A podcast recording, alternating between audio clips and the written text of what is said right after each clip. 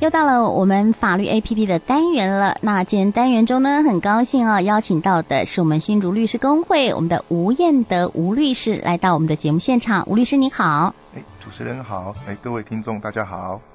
好，是呃，吴律师呢哈，今天是要来跟我们谈谈哦，这个共有土地跟房屋是怎么分割的这个议题，是不是？哎，是的。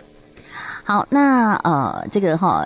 很多人可能会碰到这样子的议题啦哈，那其实有法律很多的东西呢，我们一般民众都不懂啊，所以我们想一开始呢，先请问一下我们这个律师啊，就是我们刚刚讲到这个共有土地跟房屋要怎么分割啊哈，那如果是共有物分割，会有怎么样的分割方式？是不是要跟我们听众朋友们来解释一下？啊，好，是的，啊，那首先我先那个前提一下，这个是民法中就是我们呃不动产的，就是土地和房屋嘛，那，有时候就不动产会有。多人共有的情形，那因为多人共有的话呢，在使用和管理上容易有不同的意见，哎，所以会导致土地利用的效率受到影响，而没有办法发挥使用的价值。嗯哼，所以啊，常有人会有疑问，那取得这个不动产持分该怎么办？那除了共有不动产，除了出售以外呢，另外就是从共有的呃中分离呢，就是进行共有物的分割。那刚才主持人提到呢，我们这个共有的有什么样的分割方式？那基本上一民法第八百二十三条第一项规定呢，我们可以随时的提出请求分割共有物。那分割的方式，那第一种就是由协议分割，这种方式就是由全体共有的来进行协商，啊，全体达成分割的共识，嗯，然后并且签订这个分割协议，然后并一同至地政机关来办理登记。那第二种呢，就是所谓的调解分割，在调解时达成分割的协议。但这个也像是协议分割一样，啊，这不过这个程序是在调解程序中达成共识的。嗯、那第三种方式呢，就是裁判分割。那因为共有人间都无法达成共识，那这样的才具有法院呢考量各个共有人来提出的分割方案后来做成的一个判决。然后这种判决是具有强制的效力的。嗯哼，所以刚刚我们提到哈，这个共有物若分割的话，就会有这个协议分割、调解分割，或者是由这个法院做这个裁判分割三种。是的，哎，那想请问一下律师哦，哪一种分割的方式会比较好呢？哦，看哪一种分割方式比较好哦？分割方式哦，其实要看到遇到什么样的情形哦，我们来再选取它对应合适的分割方式。嗯、像是呢，如果共有人间感情好，意见相同。然后可以达成协议的话，那当然就是用协议分割的方式啊，这样的争议呢最小，速度最快。但是如果共有人数太多，那这样怎么办？意见无法一致，或是甚至有时候找不到共有人的情况啊，这样就很麻烦啊。那这样就无法达成协议了。这个时候我们就会选择用利用法院裁判分割的方式来进行。嗯，是。好，那一般哈，这个法院在处理这个裁判分割的时候哈，嗯、呃，会不会要不要我们提出一些方案呢？哎，是的，啊、哦，如果呢土对土地或不动产这个分割有想法的话，如果保障其权益呢，我们建议还是要提出想要的分割方案给法官来做参酌。那因为呢，分割诉讼的案件呢是由法官衡量各个共有人提出的分割方案，然后由法官来考量整个经济的效用。使用情况和历史情感等等来做一个整体的考量，这是具有一种非讼的性质，因为由法官来考量嘛。啊，虽然共有人所提的方案呢，并不会拘束法官，但是法官在这这个方案提出以后，法官还是会纳入考量的。因此，我还是建议更有人能够可以提出他们想要的方案给法院，嗯、给法官来参酌。对，哦、呃，就是说我有想法的话，我可以把我的想法给提供给法官来做参考。哎，是的。嗯，那我刚刚呃有想到一个，就是说呃，我曾经看过一块土地里边哈，呃，它可能是因为一开始的时候没有做好分割，那就一直这样延续下去，结果现在多达了四五十人。是，嘿，那像这样子的话，那个有没有办法交由裁？因为我们要一个一个去找，要写也很麻烦的。是是。那由这个法院来分割的话，像这种情形，法院有没有办法把这四五十个人的共有人一起呃来做一个分割？哎，是的，就是刚刚有提到，就是用裁判分割的方式。对对对。然后这个最辛苦的地方就是什么？就是找共有人。对，对，就是很难。就一个一个找，然后从户政机关 哦，有时候可能要从溯及到日剧时代在延续下来，到底有多少人？对，继承了有多少？对，所以我的意思是说，像这样子的话，我们自己要来协议很麻烦，因为找很多人盖章。如果说是由法院来分割的话，是不是这个程序是由法院自己去去去找这些人来呃盖章啊，或是去找？就像你说要调这个以前的这个历史记录啊，那是不是由法院这边来办理？哦，这个哈、哦、就是看。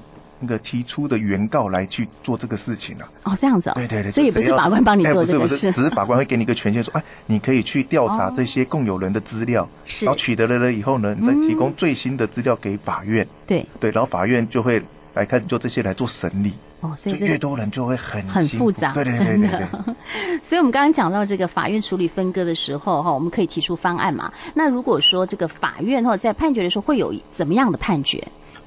那法院会有怎么样判决？法院就分割共有物的判决呢？一民法第八百二十四条第二项规定呢，会有以下的几种情形。嗯哼，啊，就是现物分割、变价分割和金钱补偿。那现物分割呢，就是以不动产来进行分割，像是啊，土地就会依持有比例来计算这个你要取得的面积来进行分割。是，然后让分出来的土地呢，可以变成一个人来所有。啊，或是就一个人所有，然后其他的部分让其他人来维持共有。哦，是。啊、那那那至于如何把那个土地分割到最漂亮、到最好呢？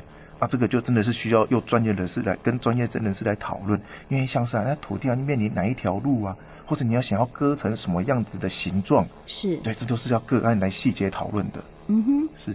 那那如果像现物分割有困难呢？像是有些人持分很小，啊、对，很少。或是那个现场土地呢？有时候我上去现场看，哇，那土地有没有高低有落差的？哦、对，没错。对、嗯，那或者是房屋呢，没有独立的出入口。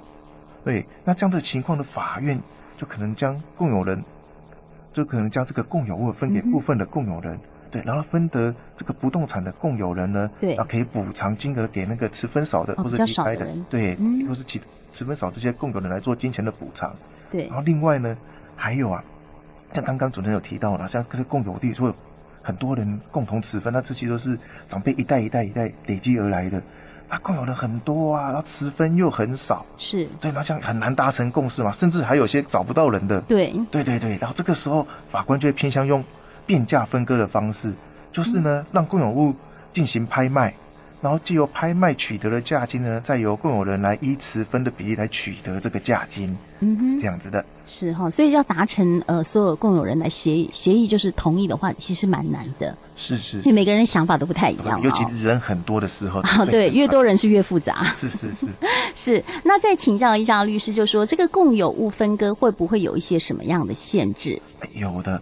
那如果呢，这个共有物啊，共有人之间呢有约定不分割的协议，那这样就会限制不能分割。但是这个不分割的协议，一民法第八百二十三条第二项。规定呢，期限最多是五年。嗯哼，啊，如果有契约是定有管理约定的，那所谓定有管理约定意思就是，哎，啊，我们就约定说这一块由给甲来去做耕作，或者由甲来使用这样的内容。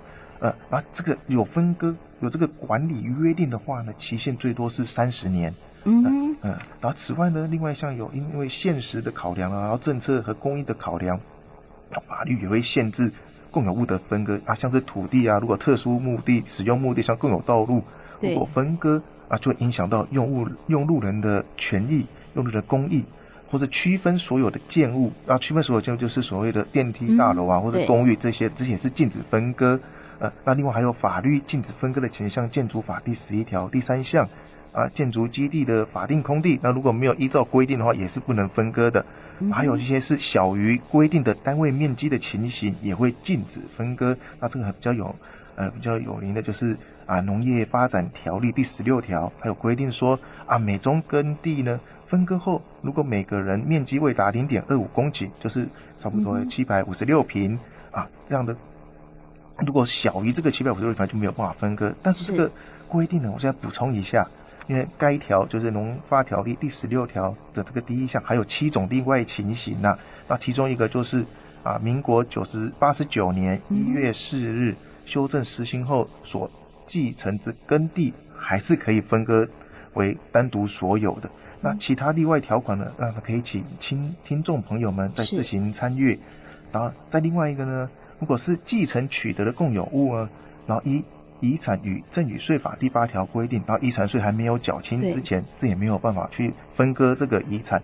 那如果遗产是不动产的话，那也会导致没有办法进行分割的。嗯哼，这就是一般这个呃共有物分割的一些限制啊，哈。是是是。啊，那如果分割诉讼啊，这个法院判决之后，如果对方不履行，了怎么办呢？哦，这里哈，首先呢，啊，分割诉讼不像其他那个要求我们要求给付的诉讼这样因为交货主任就是要呃看对方要。给给付多少钱嘛？对，但是还要看对方有没有履行。嗯但是哎，分割诉讼呢，它这种类型是一种形成判决。啊，所谓形成判决的意思就是啊，法院判决确定后，不用无待那个登记呢，就发生效力了。只要法官判决确定，这就发生效力。嗯，然后这个就可以呢，是这个确定判决办理后续的登记，或是刚刚所提到的共有物拍卖。嗯，嗯，但是呢，这边提醒一下，虽然这个。判决是无待登记就发生效力了，但是依照民法第七百五十九条规定，登记前呢，已取得不动产物权者，就是这样的形成判决的情形呢，对，还是要经过登记后，那个持有人才可以去嗯。处分这样的一个不动产，嗯是。是好，所以还是要登记完才可以去呃，就呃做这个对后续处理。所以呃，没有登记的话，还是即使发生效力，还是没有办法去登记的，呃，就没有办法去处分就对了。哎，是的，嗯，是。那如果哈呃，我有持分这个土地哈，我可不可以呃，就是拿来呃，就变卖出售这样子？哦，因为同我们刚刚讨论到这个共有物的持分，呢我们附带谈这个呃持有土地或房屋的情况。那这个情况呢，如果是分别共有的情形呢？是可以出售的，但是呢，你出卖、出售这个持分呢，因为有土地法三十四条之一第四项的规定啊、呃，就是啊，如果其他共有人啊，可以有以同一价格优先承买的权利。嗯，所以呢，如果要出售这个持分动产呢，要先通知其他共有人要不要购买，嗯，然后一土地法三十四条之一执行要点的第十一条第一款规定。这个通知呢，十五日内如果其他共有人如果没有表示要承买的话，那就会视为放弃了。嗯，是哈。是那我们今天谈到的是这个共有土地跟房屋如何分割嘛？针对这样的议题哈，我们的呃这个吴吴律师哈，有没有其他需要再做补充的？哦，这里的补充，嗯，看呃，在共有物，因为真的是呃后续如果共有人越来越多，是但有提到这个情况，对对对。如果一开始如果共有人还少的时候，如果要做。这个不动产的规划，所以要尽早的去这个进行做规划，会对比较好，要不然后续的主持人会越来越难处理啊。对对对，好，所以如果听众朋友们遇到这样子的问题的话，最好是尽早处理，免得话一代隔一代。有些人想说，哎，这个土地哈，我要留着，那不想要变卖，想要等它涨啊，一留一留一等哈，这个一代接一代。哇，那变成好几代之后，那人就会越来越多了哈。